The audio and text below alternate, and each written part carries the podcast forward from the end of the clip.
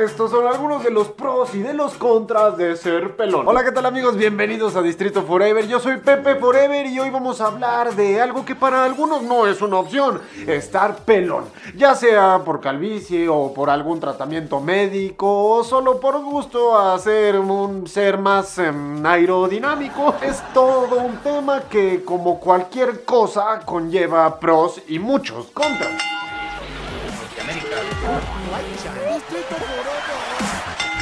Encabezando la lista de las cosas malas que conlleva ser pelón, es que todo el mundo a donde sea que vayas va a querer sobarte la pelona y no te va a gustar. Hasta te irrita en el cráneo, es como, ay, oye, déjame sobarte, déjame, ¿me dejas tocar tu pelona? Te preguntan acerca de la razón por la que te rapaste y créeme que es muy frustrante que nadie sepa en dónde termina tu frente. Digo, por lo menos te ves más inteligente. Y si vas a salir, no olvides llevarte un gorro, porque todo buen pelón se la vive con frío en la cabeza. Te vuelves toda una referencia en un escenario. Si están buscando a Wally y tú estás al lado de él, van a decir, hey, Wally está al lado del pelón aquel.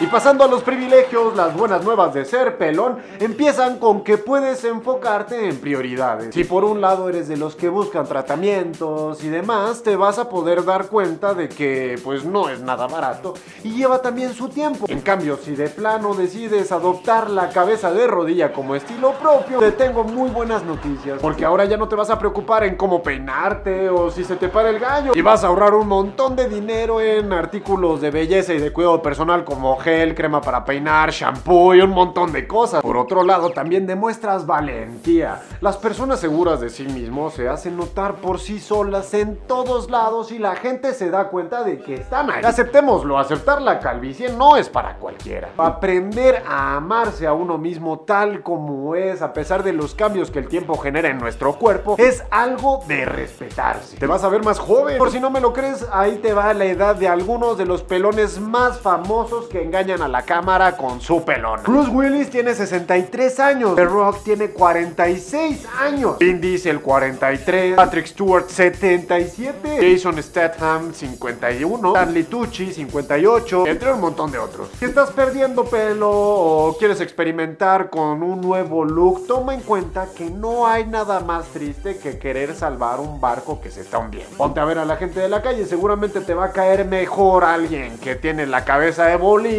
en comparación de un güey que se cubre la pelona al estilo queso Oaxaca. Y por otro lado, ten por seguro que jamás vas a necesitar de un peluquero y te vas a enterar primero que nadie si está lloviendo. y bueno muchachos, esto fue todo por hoy en Distrito Forever. No olvides darle like, comentar, compartir, suscribirte al canal, activar la campana para más videos buena onda como este. Y yo soy Pepe Forever y ya sabes que estoy contigo. Distrito Forever.